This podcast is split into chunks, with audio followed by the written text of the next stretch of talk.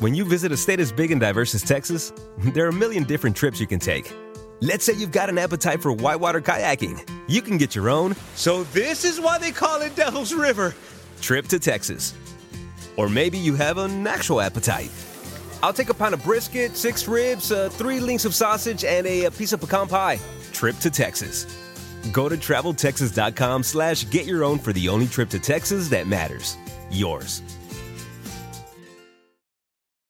Con Verizon, mantenerte conectado con tus seres queridos es más fácil de lo que crees. Obtén llamadas a Latinoamérica por nuestra cuenta con Globo Choice por tres años con una línea nueva en ciertos planes al Nemer. Después, solo diez dólares al mes. Elige entre diecisiete países de Latinoamérica como la República Dominicana, Colombia y Cuba. Visita tu tienda Verizon hoy. Escoge uno de diecisiete países de Latinoamérica y agrega el plan Globo Choice elegido en un plazo de treinta días tras la activación. El crédito de diez dólares al mes se aplica por treinta y seis meses. Se aplica en términos adicionales. Se incluye hasta cinco horas al mes al país elegido. Se aplican cargos por exceso de uso.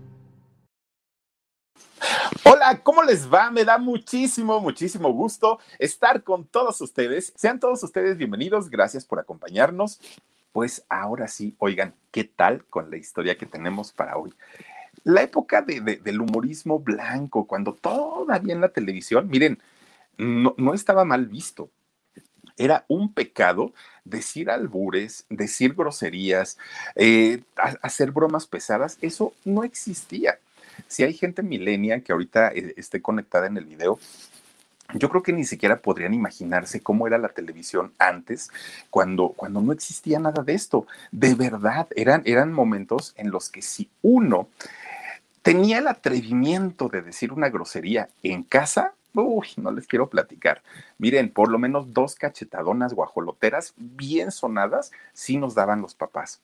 Y siempre nos decían, afuera hablen como cantineros, pero en su casa la respetan y a su madre la respetan. Y eso venía desde la televisión. Ya traíamos ese tipo de lenguaje y miren, todos ellos, aunque algunos eran llevaditos, miren, Cantinflas no era precisamente pues, el más, eh, pues era el peladón, ¿no? Eh, Cantinflas, pero con todo y todo, siempre cuidó su lenguaje. Tenemos a Clavillazo, a Tintán, Viruta y Capulina, está Vitola, eh, Mauricio Garcés, que no era tan cómico, estaba por ahí, ¿quién más era? Este, Joaquín Pardavé, eh, Resorte, Resortín de la Resortera, y si no estoy mal, ¿quién eran los otros, Omar? ¿No era Manolín y Shilinsky? ¿O sí? Bueno, quién sabe quién. Sí, ¿verdad? Sí, eran Mano- sí, Manolín y Shilinsky. Bueno, pues ahí los tienen.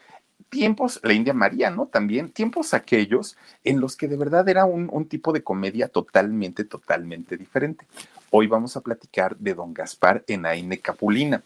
Fíjense, eh, bueno, de hecho, Henaine Pérez, ese es su, bueno, era su apellido real, que al día de hoy, si él estuviera vivo, tendría entre noventa y uno y noventa y cuatro años. ¿Por qué decimos? Y no hay una fecha exacta.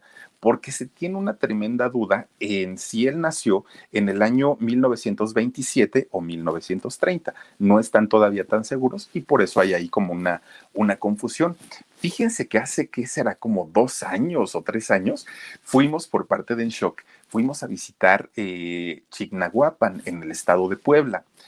Qué lugar tan maravilloso, tiene una laguna increíble ahí en Chignahuapan, ¿no? Pues uno pensará, ay, que yo que me voy a encontrar aquí en este pueblo. Oigan, qué bonito lugar, qué padre lugar. Tiene su laguna, tiene sus aguas termales, pero además, miren, tiene un kiosco, que el kiosco de la Plaza de Armas es un kiosco que está hecho de madera cien por ciento, pero son maderas finas aparte de todo.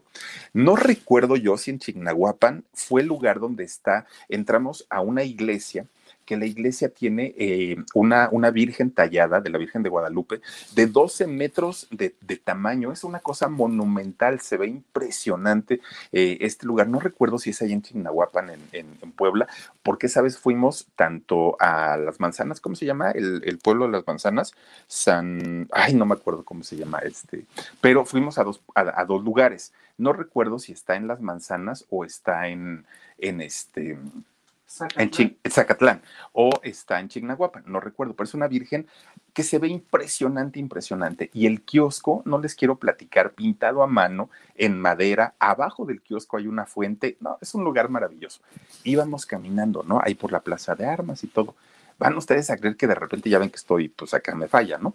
Entonces de repente voy, casi choco, una estatua, ¿no? Yo dije, ay, pues quién sabe qué será. Pues ya voy viendo, voy así levantando la mirada, una estatua así regordeta, con su sombrero que lo tenía así, pues oigan, ahí está la estatua de, de, de Gaspar Henaine de Capulina. Y entonces resulta que dije, ay, este señor que hace aquí, miren el kiosco, que es una chulada, es único, de hecho en Latinoamérica es único, totalmente de madera, y en la parte de abajo está la fuente. Es un lugar tan, tan, tan bonito, y en ese parque, justamente, ahí es donde está la estatua de Capulina. Bueno, ah, en Chignahuapan, claro. Fíjense, yo, ay, ahí está bien nublado, aparte de todo. Fíjense que yo, yo decía, ¿y qué tiene que ver aquí Capulina? Oigan, pues resulta que ahí nació. Y de hecho, fíjense que hacen tours, así por, por con el trenecito clásico de los pueblitos, hacen un tour y, lo, y llevan el recorrido por donde nació, este, pues ya saben, ¿no? La, la familia y todo el rollo allá de Capulina. Dije, ay, qué raro, ¿no? Que haya nacido en, en un lugar tan... Pues que no es una gran ciudad, finalmente es, es, es un lugar muy bonito, pero pues sí, sí es un pueblito. Bueno, ¿por qué nació allá Gaspar Henaine? Resulta que su papá era un hombre de origen libanés, fíjense nada más, eh, Antonio Henaine, Elú, era el, el nombre de su papá, y él llega eh, a, a vivir a Puebla, y ahí conoce a una mujer, obviamente poblana, de nombre, este, ay, ¿cómo era el nombre? Ahorita les voy a decir cómo era el nombre de, de, de la mamá de, de Capulina. Bueno, resulta que ellos se casan, se, se, se casa esta, esta pareja, y tuvieron, eh, pues, a cuatro hijos. Fíjense que empiezan ellos a viajar, pues, por, por cuestiones de trabajo, y cuando estaba eh, Gaspar muy chiquito, muy, muy, muy chiquito, a los tres años, viajan a la Ciudad de México, Concepción. por eh, Concepción, gracias, Dani, Concepción, la nombre de la mamá de Capulina. Bueno, resulta que viajan los dos, ¿no? El, el papá, la mamá y los cuatro, los cuatro chamacos viajan a la Ciudad de México. No eran personas ricas, pero tampoco es que estuvieran económicamente mal. Fíjense que ellos eh, sí, sí tenían su, sus ingresos. Resulta que cuando llegan a vivir aquí, a, ahora Ciudad de México, en aquel entonces el Distrito Federal, pues resulta que eh, se instalan en, en una casita, empiezan a vivir ahí. Pero uno, eh, bueno, su padrino de bautizo, de hecho, de Gaspar Henaine, fue un actor muy famoso, muy, muy, muy famoso, muy conocido en aquellos años, que se llama Manuel, bueno, se llamó Manuel Dondé. Era un actor villanazo de todas las películas de, de, de la época de oro del cine mexicano. Un, un villano muy conocido, y él era, fíjense, bueno, fue su padrino de bautizo de, de don Gaspar. Entonces, pues ya teniendo ahí la, la digamos que la palanca, ¿no? Con, con el padrino. Cuando Gaspar estaba, pues, cinco añitos, seis añitos, el padrino iba y los visitaba, ¿no? Este señor, el, el actor eh, don Manuel Dondé, resulta que visitaba mucho a la familia y luego le decía a la mamá, a doña Concepción, doña, este, Concha, préstame, comadre, al, al niño y me lo voy a llevar, voy a hacer una película. Y ahí tienen que se llevaba a Gaspar, ¿no? Y entonces, eh, ta, tanto el, el niño, pues, muy contento porque veía todo lo que había ahí en, en los foros de las películas, y generalmente en aquellos años hacían muchas películas campiranas, muchas películas donde había caballos y todo esto. Entonces, pues el chamaco feliz de la vida, y miren, gordito desde chiquito, corría para un lado, corría para el otro y andaba. Y entonces ahí está, miren, don, don este Manuel Dondé.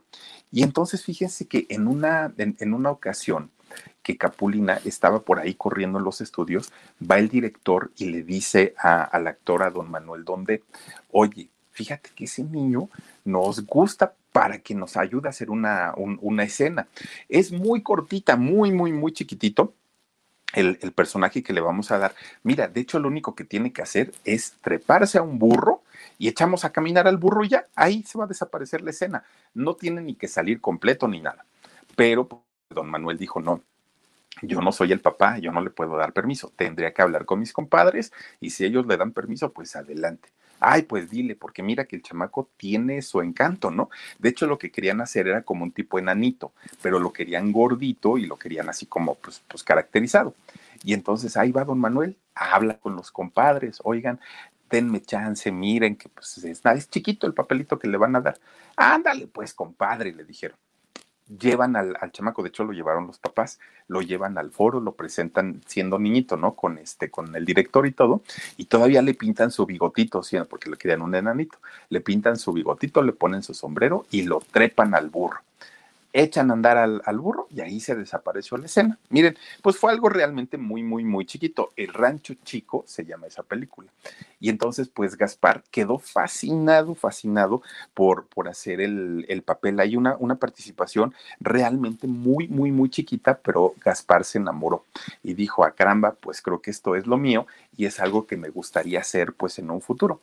Va creciendo, fíjense, va creciendo Gaspar, y va, al igual que su padrino, pues va teniendo esa intención y va teniendo esa idea de convertirse en actor en algún momento de, de su vida. Bueno, cuando empieza ya a ser adolescente, se inscribe en la Asociación de Actores. Uf, pero estamos hablando de qué años. De hecho, ahí había la primera academia de cine en, en este lugar.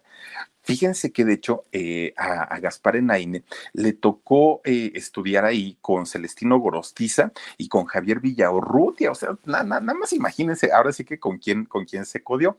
Pero resulta que Gaspar, siendo pues un chavito, gordito, muy chistoso, muy, muy, muy chistoso, y, y aparte siempre hizo caras, gestos y todo el rollo, pues como que tenía, era como gordito bonachón, era el simpático, pero además era muy dramático, mucho, mucho, muy dramático, ¿no? Era de los que tocaban apenas sus compañeros y ya se tiraba y lloraba, o, o hacía berrío, bueno, era, era muy, en todos los sentidos.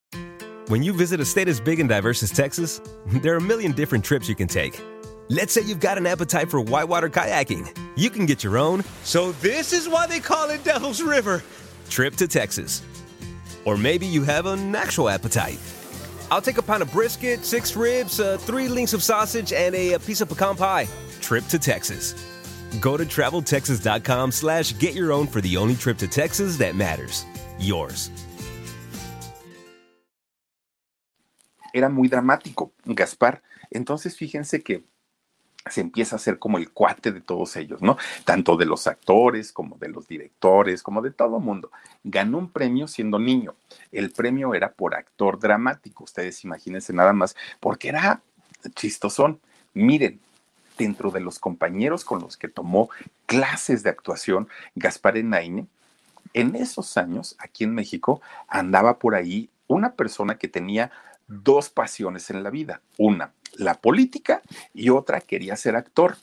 Pues resulta que en sus intentos por convertirse en actor, el mismisísimo Fidel Castro, el, el, pues imagínense, el mandamás de Cuba por cuántos años, andaba también en ese rollo. Pues estaba metido tomando las clases de actuación junto con Gaspar Henaine. Ahí lo conoció, ahí se hicieron pues, pues cuates, por lo menos compañeros de, de escuela, ahí estuvieron.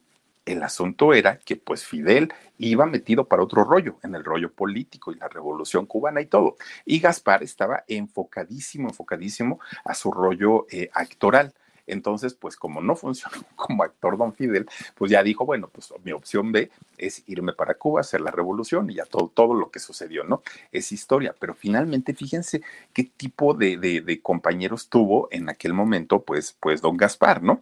Ahora, fíjense que de, dentro de todo lo que hacía Gaspar, la mayoría de los chamacos lo molestaban mucho, porque era el que llamaba la atención, ¿no? Con los maestros, con, con los papás de los otros compañeros. Se sabía que tenía estrella el niño. Entonces sus compañeritos lo molestaban mucho. El gordo, el chaparro, el panzón. Bueno, tenía de, de, de apodos. Todos los que quieran lo molestaban mucho. Pero fíjense ustedes que Gaspar muy inteligentemente, ¿qué creen que hacía? Todo lo que a los chamacos les molestaba de él, él lo hacía, pero lo exageraba. Y entonces se ponía a cantar, Gaspar, y los chamacos se, se enojaban mucho porque decían, ay, tú quieres ser el chistosito, y aparte quieres cantar, y aparte quieres bailar, y quieres hacerlo todo. Y él lo hacía todo, pero solamente por molestarlos. No era porque de verdad le gustara, ¿no? Él iba sobre la actuación. Pero los chamacos estaban como tan clavados en hacerlo enojar que él se desquitaba. Gaspar Henaine se desquitaba y lo hacía ya de una manera a propósito para que los chamacos pues empezaran a molestarlo más. Bueno, pues resulta, fíjense, con solo catorce años se integra a un grupo, ¿no? A un cuarteto. De hecho, eran cuatro personas en donde le, se, se hicieron llamar los excéntricos del ritmo. Ellos bailaban, ellos cantaban, ellos catorce años tenía en aquel momento. Miren, dentro de, de, del cuarteto, otro personaje muy importante, muy importante, que estaba con los excéntricos de, de, del ritmo, estaba don Vicente Garrido, que por cierto, a don Vicente Garrido lo sacó su papá eh, porque no le gustó que, que, que, que Vicente Garrido estuviera ahí en ese cuarteto. Quizá no ubican por nombre, o tal vez sí, a don Vicente Garrido. ¿Se acuerdan ustedes de una canción de Luis Miguel que se llama Todo y Nada?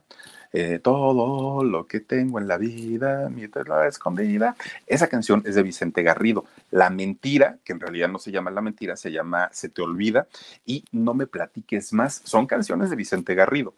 Él estuvo y formó parte de este cuarteto donde estuvo Gaspar. Nada más que les digo que su papá lo sacó porque dijo, ay, no, no, no, no, mijo, tú, tú no vas para eso, ¿no? Tú vas para algo más, y lo saca de, de, de, de la agrupación.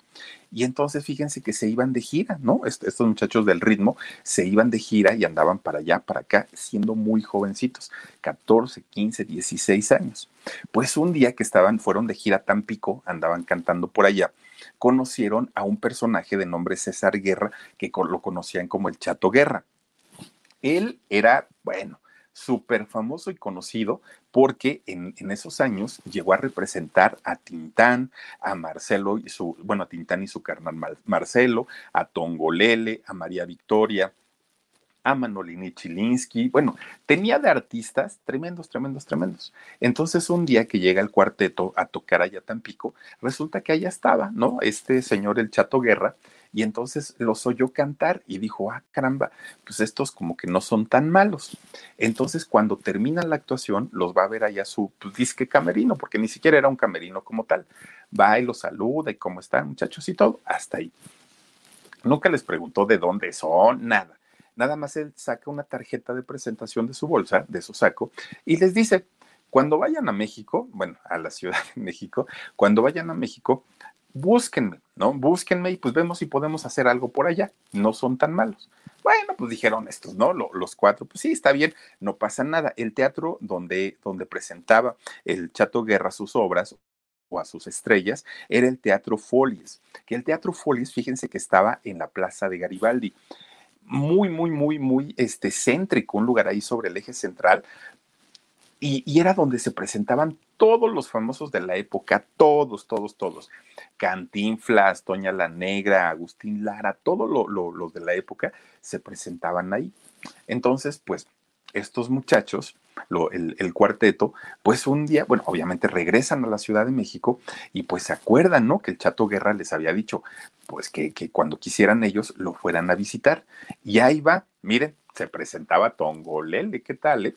Y entonces resulta que En, eh, lo, lo van a visitar al teatro y ya le dicen, oye, Chato, pues te acuerdas que tú no, sí, claro, sí, sí me acuerdo. Pues miren, ahorita voy a empezar una obra.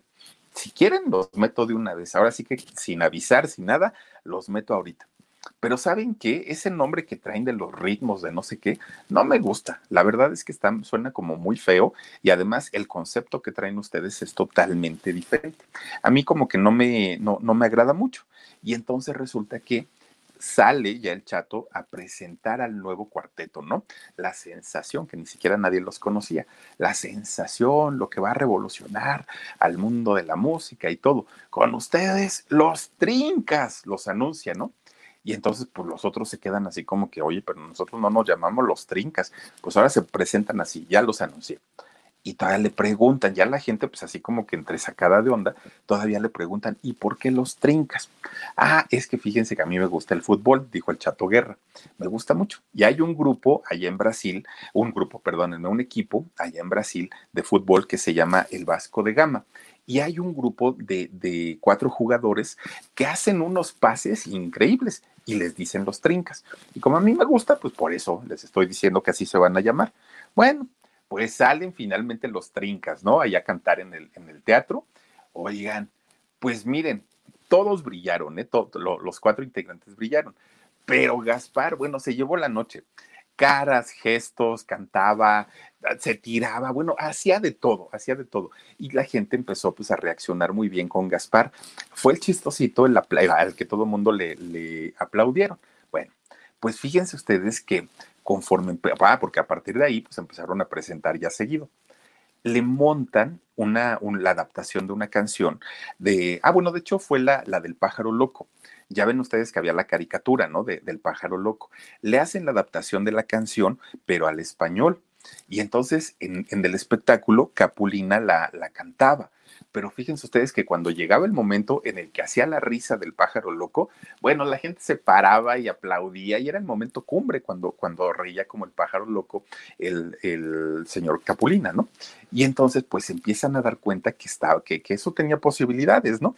Y finalmente el Chato Guerra era un hombre de negocios, él era representante y vio en ellos, miren, dinerito, y entonces les empieza a dar el apoyo con tal, pues obviamente de él llevarse su, su buena comisión.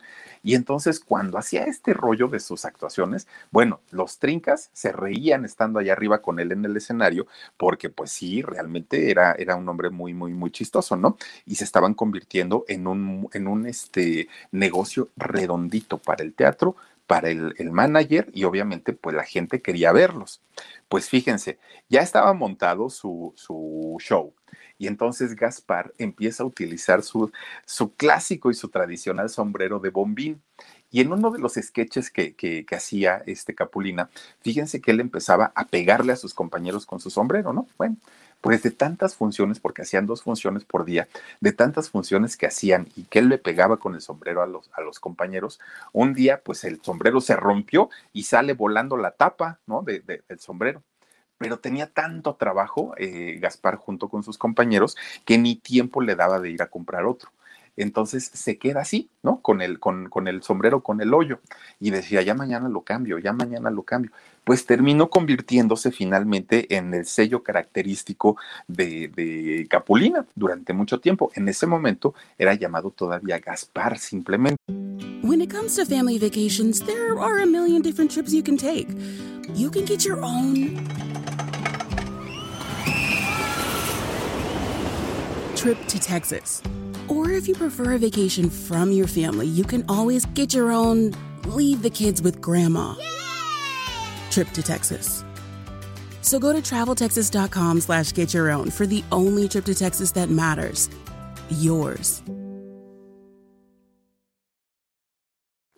Miren, el show de los Trincas se convierte en uno de los mejores shows, en uno de los mejores, ¿no? Que había, porque incluía de todo, sketches, cantaban, bailaban, hacían de todo. Entonces la gente realmente quería verlos. Pues como parte del show, fíjense que eh, tenía montado Gaspar una, una canción, una canción que hablaba de una perrita, de una perra, ¿no? Y entonces esta perrita se llama Capulina, o se llamaba en esos años Capulina. Y cuando Capulina la cantaba, decía, mueve tu colita, mueve tu colita, Capulina. Y entonces, cuando hacía esto, Capulina se volteaba, le daba la espalda al público y empezaba él a mover su cadera, ¿no? Y entonces, pues la gente reía mucho. Era, era algo muy simpático.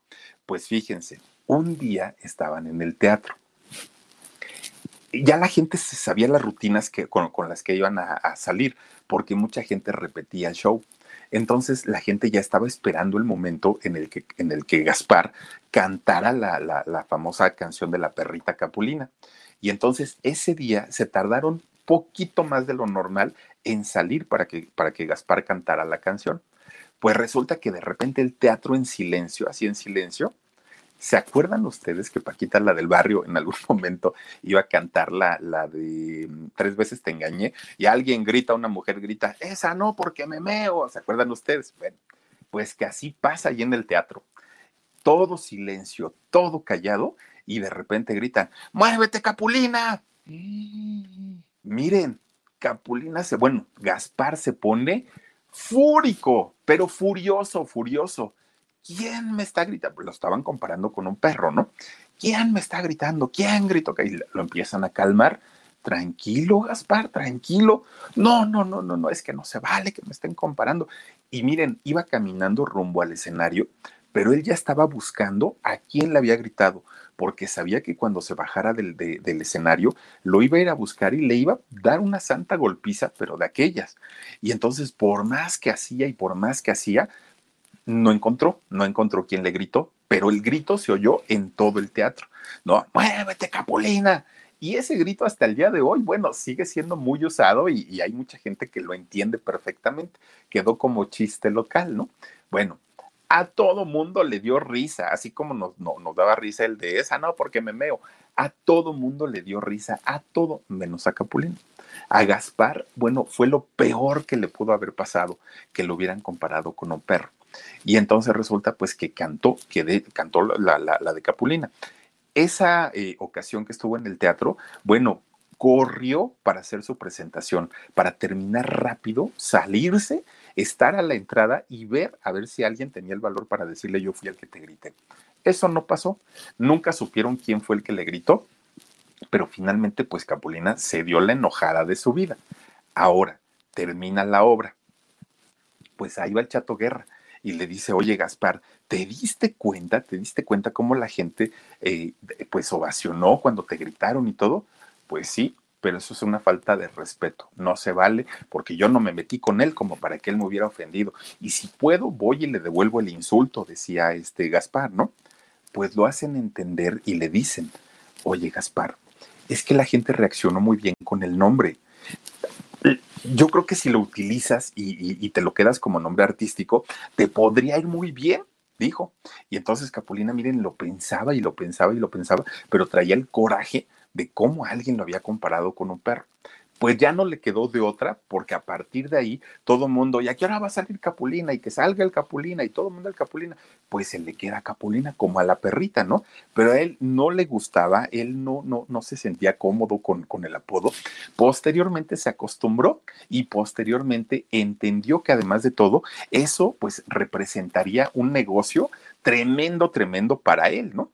Y entonces, pues ya de ahí, el Chato Guerra, viendo pues que esto ya iba a reventar, esto ya era una cosa muy, muy, muy tremenda, pues lo lleva a, lo, lo lleva a Los Trincas para que eh, los presentara con los ejecutivos de la disquera Peerless, que en esos años, bueno, esta disquera era de las más importantes. Empiezan a grabar discos, pero miren, los, lo, los empiezan a grabar solamente como para venderlos cuando terminaban su presentación en el teatro. No era tanto el rollo como, ay, pues sí que, que hagan firmas de autógrafos y giras y todo. No, simplemente era pues como, como de estos famosos discos concepto, ¿no? Que no son así tan, tan, tan, tan promocionados. Miren, para sorpresa de la disquera, de la disquera Peerless, ¿qué creen? Se convierten en esos años en los vendedores número uno de discos en todo el país, que para ellos era muy, muy, muy difícil de creer, sobre todo porque no había una promoción importante con sus discos. Pues ellos vendían y vendían tremendo, tremendo, tremendo por todos lados. Bueno, la fama de Los Trincas llega a Estados Unidos. Ya, ya, ya eran muy, muy, muy famosos y muy conocidos. Miren, estamos hablando en una época, obviamente, sin internet, obviamente donde no había competencia, no había tantos cómicos, y a eso súmenle que ellos realmente sí eran eh, famosos, sí eran conocidos, y eran muy buenos, pues era una combinación perfecta, ¿no? Pero miren, resulta que dicen que todo lo que sube baja. Llegan a Estados Unidos porque los contratan para que vayan a cantar allá. Los Trincas. Llegando a Estados Unidos, empezaron los problemas en Los Trincas. Ya no todo era miel sobre hojuelas, ya empezaban a tener pues algún tipo de diferencias, algún tipo de problemas entre los cuatro integrantes. Se confiaron mucho porque de pronto dijeron, ya tenemos dinero, ya tenemos fama, cualquier cosa que hagamos, la gente nos lo va a aplaudir, la gente va a estar feliz de la vida. Pues total. Y entonces sabían que tenían concierto esa noche. Ellos se iban, miren, ya tenían dinerito. Ellos se iban al bar, ellos se iban a, la, a jugar, ellos se iban a hacer todo. Y el único que se quedaba en el hotel muchas veces era Gaspar haciendo sus ensayos, porque además de todo bailaba tap. Entonces él se quedaba a ensayar y los otros se iban. Pues eso empezaba a, a mermar un poco la calidad de los espectáculos que ellos daban. Ya no estaban tan ensayados, ya no estaban tan bien eh, producidos, tan, tan, tan bien preparados. Y poco a poquito, pues la gente empezó como a verlos ya, ya, no, ya no tan unidos como lo eran al principio. Total, un día hablan en el hotel, ¿no? Oigan, algo está pasando, no es posible que salgan de fiesta todo el tiempo, estamos trabajando, no estamos de vacaciones, dijo Gaspar. Pues total, miren, se van a dormir, muy enojados, ¿no? Se van a dormir y resulta que cuando se despierta Gaspar, ¿qué creen? Ya no había nadie, ya estaba solito, solito, solito ahí en el hotel. y dijo, no, pues ¿y ahora qué pasó? ¿No? Pues hasta donde yo entendí, pues todo estaba bien. Híjole, empieza a preguntar a la recepción, oigan, mis compañeros, ¿saben? Ah, sí, los señores pues ya pagaron lo suyo y ya se fueron. ¿Cómo que se fueron? Pues sí, decidieron irse y pues creo que iban para México. No, pues bueno, empieza Gaspar a revisar pues qué le habían dejado. Dijo, pues a ver qué voy a hacer ahora. Miren, lo único que le habían dejado en ese momento eran cien dólares, que en esos años, pues cien dólares eran cien dólares, ¿no? Y las llaves de un, cal, de un Cadillac modelo cincuenta, carrazazazazo. Y entonces Gaspar dijo, yo no puedo dejar el carro aquí en Estados Unidos, pero tampoco tengo así como mucho dinero. ¿Qué hago? Necesito pensar qué voy a hacer, porque mis compañeros ya se fueron, ya me dejaron solo. ¿Con quién voy a trabajar? Bueno, pues resulta, fíjense ustedes, que toma una decisión. Estando en Nueva York, Gaspar Henaine toma la decisión de agarrar su cochecito de su Cadillac cincuenta y venirse manejando de Nueva York a la Ciudad de México.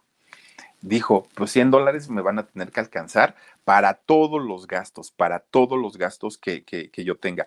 treinta días, fue un mes completito el que duró su aventura, pero ese mes completito le sirvió para pensar qué era lo que iba a hacer una vez que llegara a la Ciudad de México. Cuando finalmente pasa ese mes y logra llegar a la Ciudad de México, en ese momento empieza a hablarle a amigos que tenía, productores, cantantes, empresarios, a todo mundo, ¿no? Empieza a decirles, oigan, pues a partir de hoy voy a trabajar solo, ya no voy a estar con los Trincas y necesito el apoyo de ustedes. Pero miren, los, los empresarios lo querían, sabían que era talentoso, sabían que era bueno, pero sabían que era bueno con, con sus compañeros. Solito, pues tenían sus dudas. Y entonces fíjense que como que sí, como que no. De repente un día, ahí va este, Capulina a la X W Radio en, en, en aquel momento. Fíjense que encuentra a un eh, productor que él conocía, de nombre Sergio Torres. Se lo encuentra y cuando se lo encuentra, Capulina pone una cara de chin, ya la regué. Y entonces le dice el productor, ¿y ahora qué andas haciendo por acá? No, pues ando este, buscando oportunidades. Oye, pero tú estás en Los Trincas, le dijo el, el productor, este Sergio, Sergio Torres.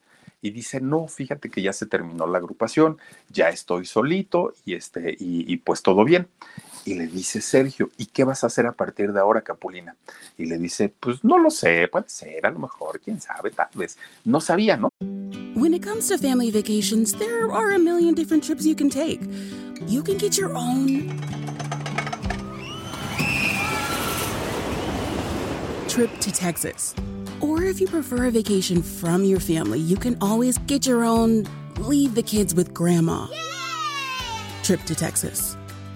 So go to TravelTexas.com slash get your own for the only trip to Texas that matters. Yours. Y entonces le dice Sergio, mira, me da mucha pena que estés sin trabajo y supongo yo que no tienes dinero, pero te recuerdo algo, Gaspar, no sé si tú te acuerdas o no, pero hace mucho tiempo, cuando tú estabas todavía con, con los Trincas, yo te vendí una perrita boxer y era una perrita cara, no eran este, baratitas, y tú la compraste. Me diste el primer pago, pero me quedaste a deber mucho dinero. Y le dijo Capulina, ahí sí me acuerdo, pero la perrita ya hasta se murió. Pues ese no es mi problema. Me pagas mi dinero porque me lo debes. Y dijo Capulina, pues sí, pero espérame tantito. Yo tengo que trabajar y una vez que trabajes, pues ya te lo pago. Y le dijo, es que cuando tú viste no me lo pagaste. No, pues yo andaba en otras cosas, ¿no? Pues andaba cantando y andaba en el teatro y todo. Está bien, le dijo el productor, te voy a dar un chance. Ármate un programa de radio para el X W y cuando lo hayas armado, me vienes a ver, yo te doy chance de que entres para hacerlo y, este, y si funciona, pues yo ya te dejo ahí, ¿no? Ya, ya, ya que te quedes haciendo radio y con lo que yo te pague, de ahí me pagas, que a mí me interesa que tú me pagues. Perfecto, dijo Capulina. Se va del X W y dijo, ay, en la torre, regresaré, no regresaré. Haré lo del programa, pero yo ya necesito dinero ahorita. Bueno, empieza a, a, a preguntarse todo esto Capulina y le habla por teléfono a todos sus contactos, a actores, bailarines, locutores, a todo mundo, ¿no? Oye, tengo un proyecto y mira, en una estación de radio y la X W y todo. Pero como ya no eran los Trincas, pues los amigos, miren, a veces le tomaban las llamadas, a veces no. Y total de que nadie quiso, nadie, nadie, nadie. y el plazo que le había dado Sergio para que ya empezara su proyecto, pues ya estaba cada vez más cerca.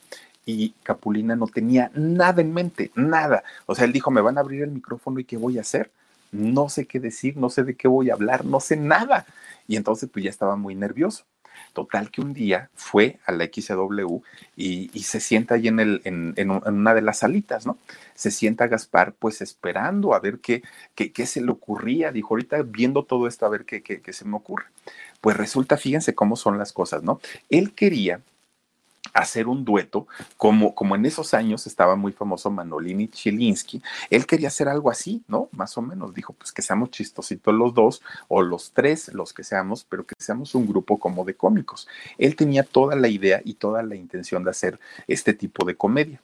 Pues resulta que llegando allá al X W está pensando, ¿cómo le voy a hacer? ¿A quién voy a contratar? No tengo dinero para hacerlo. Bueno, él estaba muy, muy, muy preocupado por eso. De repente, cuando estaba sentado ahí, piense, piense, piense, piense, oye que a lo lejos, pues hay un pleito. Ahí están peleando, ¿no? Pero ni siquiera quiso voltear y dijo, ay, yo queriendo ahorita pues pensar y estos vienen aquí a pelearse, ¿no? Y nada más oía que decían, sí, el trabajo y no me pagaste y vas a ver y ahí estaban peleando. Bueno, pues resulta, fíjense ustedes, que eran dos hombres. Eran dos hombres que en ese momento Capulina no lo sabía, pero era un dueto de cómicos llamados Viruta y Chamula. Era el dueto. Pero estaban ya tan mal, tan mal, que eran unos eh, cómicos que no habían destacado, realmente no, no, no habían tenido éxito. Y entonces ellos estaban peleando y ese día se separaron, ¿no? Porque pelearon tanto, por trabajo, por dinero y por todo, y ya. Entonces resulta que eh, Viruta, de nombre Marco Antonio Campos, este, pues estaba ahí peleando con su compañero, y entonces con Chamula, ¿no? Y entonces resulta que el Chamula, muy enojado, se sale de ahí de la X W, se va. Y eh, Viruta se queda pues ahí como tranquilizándose, voy a respirar y ahorita ya me voy. Capulina lo vio y se le acerca, ¿no? Oye, pues es que vi que estabas peleando y que estabas discutiendo y todo. Pues, ¿qué pasó? Y ya Viruta le dice, es que fíjate que pues yo tengo un, un, bueno, tenía un dueto, que éramos cómicos y bla, bla, bla, le cuenta toda su historia, pero pues ya no me llevo bien con él, salí de pleito. Y entonces Capulina le dice, oye, es que aquí, aquí en la X W me están ofreciendo un programa de radio, pero resulta que yo necesito un compañero y no, no, no tengo a nadie y lo tengo que hacer ya, porque aparte necesito ganar dinero, debo mi renta, ya no tengo para la comida, necesito ganar. Y Viruta estaba en las mismas, en las mismas, en las mismas. Y entonces se quedan, este, pues que llegan a un acuerdo que si el programa quedaba, pues obviamente se iban a dividir las ganancias, ya todo muy bien, ¿no? Y entonces empiezan a ensayar. Miren, desde el primer ensayo, desde el primer eh, ensayo, pues hubo química, se llevaron bien, se entendieron bien. Era la, la, la situación pues ya como más, más amigable para los dos, tanto para Capulina, que ya no estaba con, con los, este, ay, ¿cómo se llama el grupo? Los, los Trincas, ni tampoco eh, Viruta, que ya no estaba con Chamula. Entonces empezaban a fluir de una manera ya como más tranquila, ¿no? Pues resulta que se estrena el programa, lo, lo mandaron a la noche, que era un, era un horario para radio muy malo, muy, muy, muy malo. Lo mandan a la noche. Miren, empiezan a sonar los teléfonos. ¿Y esos quiénes son? Están re locos, son bien chistosos. Bueno, éxito total. Decide, eh, el señor Sergio Torres, decide dejarlos permanentes. Ya tienen su programa, está probado el éxito que tienen y felicidades. Empiezan ellos a trabajar, pero miren, le asignan a Capulina y a Viruta un escritor de sketches, bueno, que era el mejor en ese momento.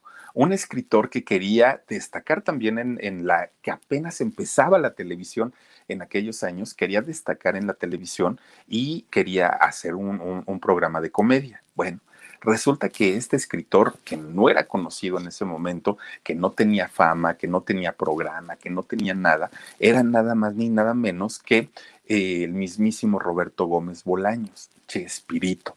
Chespirito fue el que durante mucho tiempo le escribió los sketches a Viruta y Capulina, durante mucho tiempo. Y gran parte del éxito que tuvieron ellos, obviamente, era por, por la letra, por la pluma de don eh, Roberto Gómez Bolaños. Se juntó ahí todo, ¿no? Un productor que los apoyó, el talento de ellos dos y el escritor maravilloso. De repente un día pues llega Capulina a trabajar a la X W.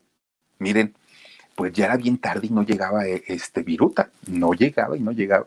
Pues, ¿qué le pasaría? Hizo el programa solo Capulina. Y entonces resulta que cuando empiezan a preguntar qué había pasado, pues estaba bien enfermo este Viruta, bien enfermo.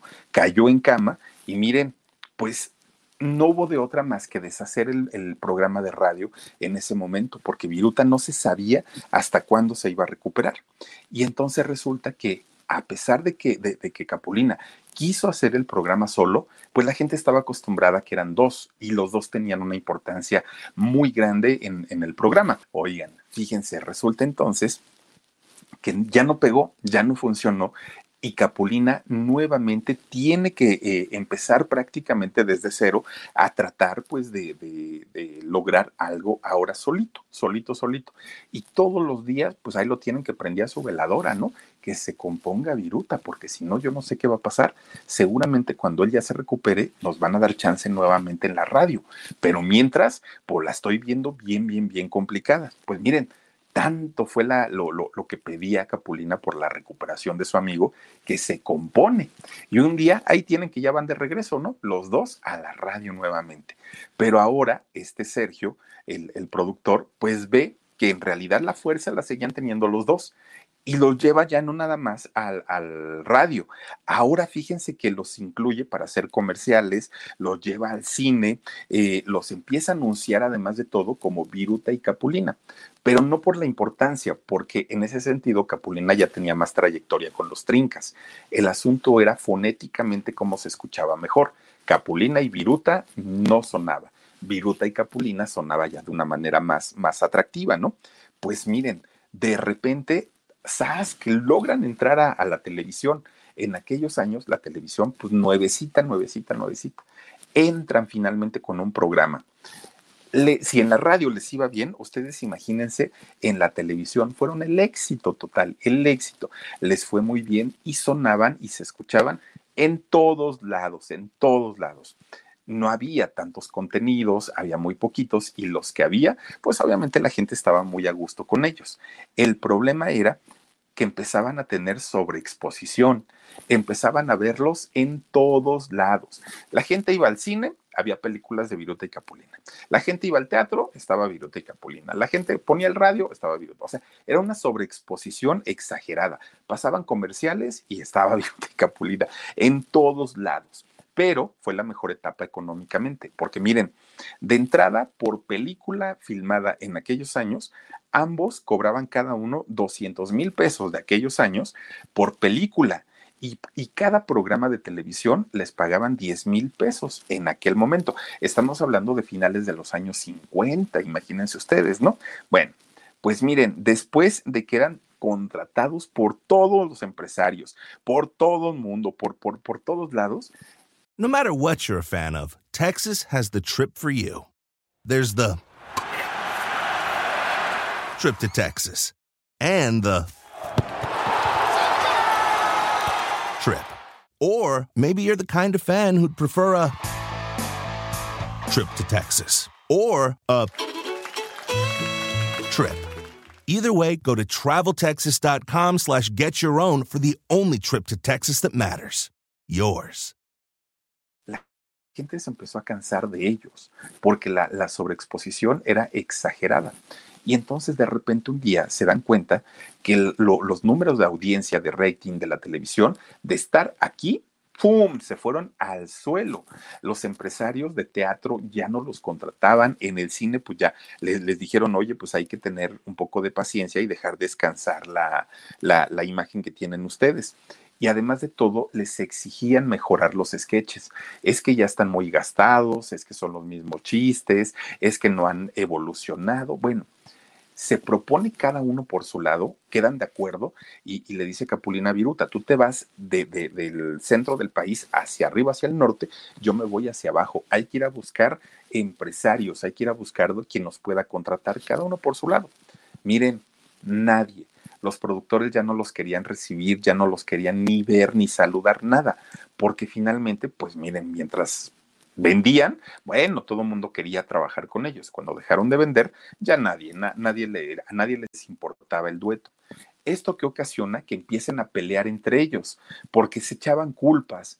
Es que tú, porque ya no le echas ganas, y el otro también. Y bueno, empezaban ellos a discutir, ya los pleitos eran tremendos, eran, eran pleitos de todos los días.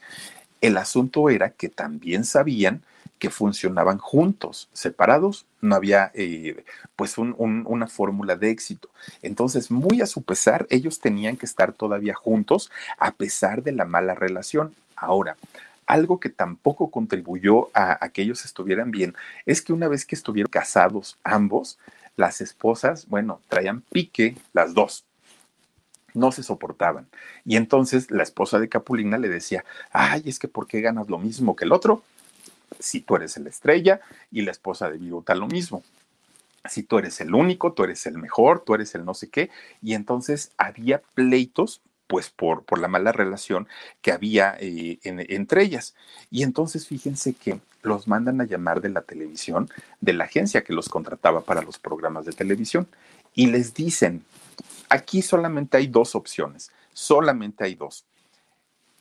Que ustedes hagan un programa por su lado, cada uno, ya no van a estar juntos, adiós Viruta y Capulina, ya eso ya no existe. Ahora vamos a ver quién de los dos es el que tiene el peso. A los dos se les va a dar el mismo apoyo, pero hay un pequeño problema. Antes teníamos, bueno, cantidad y cantidad y cantidad de patrocinadores, estaban formados los patrocinadores, ahora ya no. Entonces, antes les pagábamos diez mil pesos a cada uno de ustedes por hacer un programa. Ahora que lo van a hacer solo, no les podemos pagar esa cantidad porque no tenemos patrocinios. Si quieren y si les conviene, mil pesos por programa. Imagínense ustedes de haber ganado diez mil, ahora pues ganar mil pesos nada más por programa. No estuvieron de acuerdo, pero no había opción. Era, era eso o, o era sacar el programa totalmente del aire. Entonces, pues empezaron a hacerlo así. Sale el programa de Viruta sin pena ni gloria, ¿no? De, de hecho, yo creo que poca gente recordará el programa unitario de, de Viruta. En realidad, pues nadie lo vio. O sea, fue, fue eh, un, un mal proyecto, estuvo muy mal planteado, muy mal pensado. Lo quitaron inmediatamente. Esto no va a servir, esto no va a funcionar, tan, tan. Le dan su programa a Capulina. Oigan, pues, pues mire, empieza a tener éxito el señor. Tiene, eh, bueno, tenía una, un, una agilidad mental tremenda, y, y siempre lo que le funcionaban pues eran sus caras, ¿no? La, las caras y gestos que él hacía, y él, no lo sé, puede ser, a lo mejor, quién sabe, tal vez, ya ven cómo hacía, ¿no? Muy, muy, muy chistoso Capulina. Y entonces este, empieza a tener éxito. Miren, consciente, inconsciente, lo que haya sido y, y, y como haya sucedido, pues obviamente los celos De, de Viruta hacia Capulina eran muchos, porque Capulina sí había triunfado y Viruta lo intentó, pero no pudo, no tuvo el respaldo de la gente, del público, y fue algo que nunca le perdonó, nunca le perdonó. Miren, en, en algún momento estaba tan mal económicamente eh, Viruta que Capulina, teniendo el éxito, quiso ir a verlo, se le negó, ¿no? Se, se le negó Viruta, pero además le dijo a su esposa, Viruta le dijo, el día que yo me muera, si este señor está vivo todavía, no le avisen y yo no quiero que esté aquí. Pero si por alguna razón el señor llega a venir, me lo sacan a patadas. Lo dijo Viruta. Bueno, Capulina no entendía porque decía, bueno, pues es que yo quería ir a verlo para ayudarlo, para preguntarle si algo, algo se le ofrecía y, y pues me, me trata de esa manera, pues yo tampoco puedo estar rogando y suplicando. Le dolió mucho, mucho, mucho a Capulina pues la, la ruptura, porque fueron un dueto que finalmente funcionó y que lograron hacer una fortuna gracias a su trabajo y a su talento. Pasan los años. Fíjense que de pronto le detectan a don Gaspar Henaine, le detectan un tumor en la cabeza, justamente debajo de, de, de un nervio óptico. Entonces, pues lo operan, ¿no? Era, era de emergencia. Meten al quirófano a, este, a Capulina y cuando sale le dicen, todo está bien, no pasa nada, ustedes preocúpense, bla, bla, bla. A los tres días, híjole, se empieza a sentir mal después de su cirugía a los tres días y tiene que ser ingresado nuevamente al hospital. Y le dicen, ¿sabes qué? Se te están formando coágulos de sangre y estos se pueden ir al cerebro o olvídate, te puede dar una trombosis y hasta ahí quedamos. Te tenemos que operar nuevamente. Pues bueno, lo meten a, al quirófano. Estando haciéndole nuevamente la cirugía para tratar de quitar los coágulos, pues no que le da un paro cardíaco. en el, ahí en el, en, en el quirófano, le da un paro, como estaba con, el, con los médicos, lo logran sacar del paro cardíaco, ya, se recuperó, dicen pues qué bueno. Te, pa, pasa el tiempo de la recuperación de, de, de la cirugía que le habían hecho, estaba él totalmente vendado de los ojos. Cuando le van quitando las vendas a don Gaspar, no veía. Él, lo, lo primero que dijo cuando le quitan las vendas, prendan la luz. Oiga, don Gaspar, pues si tenemos aquí las, los reflectores enormes, no nos diga que le prendamos la luz. No veía nada, don, don, don Gaspar. Estaba totalmente ciego. Y entonces, pues él empezaba a preocuparse mucho, sobre todo por la parte económica, porque decía, yo tengo que trabajar, tengo gastos y no me puedo quedar aquí sentado. Pues, ¿qué creen que hacía? Don Gaspar ya tenía muy ensayadas su, sus participaciones, sus sketches, ya era totalmente predecible, ¿no? Pero aún así seguía, pues, él, él este, causando gracia. Y entonces, como tenía todo tan, tan, tan estudiado, él pedía que lo llevaran a donde se fuera a presentar, un circo, un teatro, donde lo fueran a invitar. Él llegaba y nada más tenía que medir el espacio para no caerse. Totalmente ciego, don Gaspar Henaine siguió trabajando, siguió presentándose, siguió haciendo reír. Bueno, en el momento que se sabe finalmente que él tenía este problema, pues la gente estaba muy sorprendida porque decían, caramba, ¿cómo puede un, un, un hombre que no ve aparentar que, que, que ve perfectamente? Pues un día, fíjense que estaba él en, en un teatro y había gente, ¿no? Su público. Había una chiquilla, había una niña, y esta niña tenía una risa como muy contagiosa. Y, y, y Gaspar, pues solamente con el, con el sentido del oído, pues la, la escuchaba y sabía en qué dirección estaba. Y él por dentro pensaba, ¿cómo será esta chiquilla, no? Porque tiene su risa muy chistosa. Pues miren, en ese momento ocurre el milagro. Resulta que la voltea inconscientemente a ver, porque pues no la veía. Él voltea para buscar la, la, la risa de dónde venía, cuando se le va esclareciendo todo. Y empieza a ver sombras y empieza a ver así como, como siluetas y todo, y de repente logra ver el rostro de esta niña. Bueno, él eh, de momento no pudo hacer nada porque se suponía que nadie sabía que estaba ciego. Y entonces cuando la ve, bueno, pues a llore y llore y llore y llore y llore. Don, don Gaspar obviamente pues había recobra, recobrado su vista y para él pues era un, un milagro tremendo, tremendo, ¿no? Pues miren, a pesar de que estaba muy feliz porque pues, había recuperado su vista, resulta que no le duró mucho el gusto. Después de eso, poquito tiempo pasó para que empezara con una neumonía tremenda, tuvo una destrucción intestinal y desafortunadamente en el dos mil once, con tan solo ochenta y cuatro, bueno, ya estaba adulto, ¿no? Con ochenta y cuatro años, pues fallece. Fíjense nada más, eh, Gaspar Henaine Capulina, pues para muchos que vivimos en, en, de, de niños viendo el trabajo de él, pues claro que sí fue un golpe, ¿no? Ahora, fíjense ustedes. Sale un libro que se llama eh, ciento uno Rumores y Secretos de México.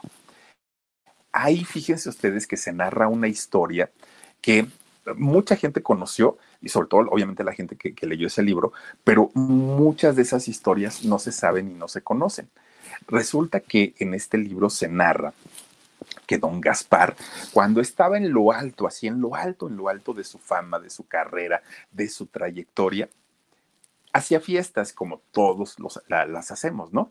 Invitaba, ustedes nada más imagínense el tipo de invitados que tenía un hombre con tanta fama y tanto dinero en aquel momento. Bailarinas de cabarets, actores, actrices, directores, quien ustedes quieran, ¿no? Quien ustedes quieran de, de invitados. Servía unas comidas impresionantes, lo mejor, lo más fino, lo más caro. Bebidas que quieren, tequila, mezcal, champán, lo que quieran, aquí hay, ¿no? Todo. Pues llegaba la gente a esas fiestas a su casa, enorme la casa de don Gaspar, todo muy a gusto, todo muy bien. Ya en la nochecita, cuando ya estaba pues avanzada la, la noche, pues empezaban la, la, a romancear, ¿no? Quienes llevaban par. No matter what you're a fan of, Texas has the trip for you. There's the trip to Texas and the trip. Or maybe you're the kind of fan who'd prefer a trip to Texas or a trip. Either way, go to TravelTexas.com slash get your own for the only trip to Texas that matters. Yours. pareja, quienes, quienes iban en, en un rollo como, como pues más, más íntimo. Y entonces cuando empezaban a decir, bueno, Gaspar, ya nos vemos, mira, otro día regresamos y todo, Gaspar empezaba a decir, este, no, ¿por qué no se quedan? No, ¿cómo crees, Gaspar? No, no, no, no. A ver, ¿a dónde se van a ir? No, pues ya la voy a llevar a su casa.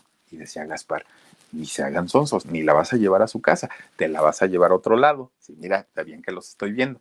Bueno, sí, queremos estar solos, ¿no? Le decían, no te preocupes, hombre, váyanse allá al cuarto, allá ten, tengo recámaras en la casa, ahí están las llaves, ten, y este, pues no te preocupes, nadie los va a molestar, ahorita pues la gente ni cuenta se va a dar y todo está muy tranquilo. Pues ya los otros, pues entrados, ¿no? Con, con los tragos, el calor, lo que quieran, pues decían, ay, don Gaspar, muchas gracias, y se subían a los cuartos, a las recámaras. ¿Pero qué creen? Pues resulta que hagan de cuenta que las, los cuartos de don Gaspar eran la casa de Big Brother, cámaras ocultas en, en las recámaras, micrófonos, bueno, y eran infrarrojas, y creo que en esos años apenas empezaban las infrarrojas, ¿no? Miren, filmaba, grababa todo lo que sucedía en, en estas recámaras, todo. Bueno, que era una cosa exagerada de productores, directores, actores, actrices, bailarines, cantantes. Tenía videos de todo, de todo. Bueno, ahí tenía la hemeroteca, no la videoteca, perdón. Ahí tenía la videoteca, este, don Gaspar, de toda esa gente, de toda esa gente, que utilizaba para sus ratos en, de, de soledad, ¿no? Ahí don Gaspar. Y entonces, fíjense ustedes que resulta que cuando desafortunadamente él fallece, pues la familia pues se queda con el Jesús en la boca. Dios mío, pues ahí estamos viendo a doña Tongolele, bueno, quién sabe, ¿verdad? Pero pues supongo yo que sí. Y estamos viendo a tal y a tal y a tal y a tal y a tal. A todo mundo, bueno, pues ellos miren muy a gusto ahí pensando que estaban en intimidad, pues cuál si tenían el ojo mirón de don Gaspar Henaine Capulina. Fíjense nada más lo que son las cosas. Obviamente, cuando, cuando la familia y, y sobre todo los hijos, tanto Antonio como Aria, su, su hija, bueno, sus dos hijos, que de hecho pues, fueron los herederos de él, reciben todo eso. Bueno, dicen que hubo una quemazón tremenda ahí en su casa, a quemar todo el material que tenía de voyerismo don Gaspar Henaine Capulina, todo, todo, todo, todo, porque no querían tener problemas, obviamente, y no querían meter en problemas a nadie, absolutamente a nadie, y queman todo, todo este material. Eso es lo que narra este libro. Ahora, fíjense ustedes, ochenta y cuatro películas fue las que hizo don Gaspar Henaine, ochenta y cuatro. Grabó cinco discos, tanto como solista como con Los Trincas, y algo muy, muy, muy recordado, salieron dos historietas eh, impresas en, en papel de Capulina. Una era eh, Las Aventuras de Capulina, que es esta, fíjense, precisamente, Las Aventuras de Capulina. Y el otro, que bueno, fue el consentido, creo yo, de muchas generaciones, fue el famoso Capulinita. Un, una novela chiquita, cortita, que bueno, uno se la podía meter a la bolsa del pantalón sin problema. El Capulinita, oigan, fue muy, muy, muy, muy, muy famoso. Fue de los eh, cuentos, de las historietas más conocidas en, en México. Y de verdad fue, fue una, una, una época bien padre. Miren, ahí está el Capulinita, pues cómo no. Fue este de, de, de las épocas y costaba cuatrocientos pesos, cuarenta centavos de dólar y trescientos noventa. Miren, le bajaron diez centavos porque costaba cuatrocientos. ¡Ay, tiempos aquellos! Pues miren, solamente se casó una vez. Elena Frías fue, fue su mujer durante muchos años, eh, la única con, con la que convivió y tuvo dos hijos, ¿no? Su hijo Antonio y su hija Aria. Pero fíjense nada más lo que son las cosas, la historia, ¿no? Que, que uno viene a encontrar de, de uno de los cantantes, actores, cómicos, pues más importantes de México y de, de, de muchas generaciones. Muchas generaciones fueron las que eh, marcaron el, el trabajo de don Gaspar Henaine Capulina. Pero bueno, pues ¿qué les digo? Ahí está la historia de este actor de humor blanco, que pues miren, dicen que tenía por ahí sus historias bien guardadas don Gaspar, pero pues es que todo, todos tenemos perversiones, oigan, todos, todos. Claro que hay unas que dañan mucho y hay otras pues que no tanto, entonces pues en este caso pues, nunca salieron, ¿no? Si existieron, nunca, nunca, nunca, nunca salieron porque se dice que los hijos quemaron absolutamente todo. Pero bueno, pues ahí está la historia de este cómico mexicano de, de padre libanés, fíjense ustedes lo que son las cosas, y nacido en Chignahuapan, Puebla. Ahí lo tenemos. Oigan, muchísimas, muchísimas gracias por haberse conectado con nosotros. Cuídense mucho y que Diosito los bendiga. Nos vemos el, el día de mañana y adiós. Cuídense. No matter what you're a fan of, Texas has the trip for you. There's the trip to Texas and the trip. Or maybe you're the kind of fan who'd prefer a trip to Texas or a trip. Either way, go to TravelTexas.com slash get your own for the only trip to Texas that matters. Yours. Con Verizon, mantenerte conectado con tus seres queridos es más fácil de lo que crees. Obtén llamadas a Latinoamérica por nuestra cuenta con Globo Choice por tres años con una línea nueva en ciertos planes al Nemery. Después, solo diez dólares al mes. Elige entre diecisiete países de Latinoamérica como la República Dominicana, Colombia y Cuba. Visita tu tienda Verizon hoy. Escoge uno de diecisiete países de Latinoamérica y agrega el plan Globo Choice elegido en un plazo de treinta días tras la activación. El crédito de diez dólares al mes se aplica por treinta y seis meses. Se aplica en términos adicionales. Se incluye hasta cinco horas al mes al país elegido. Se aplican cargos por exceso de uso.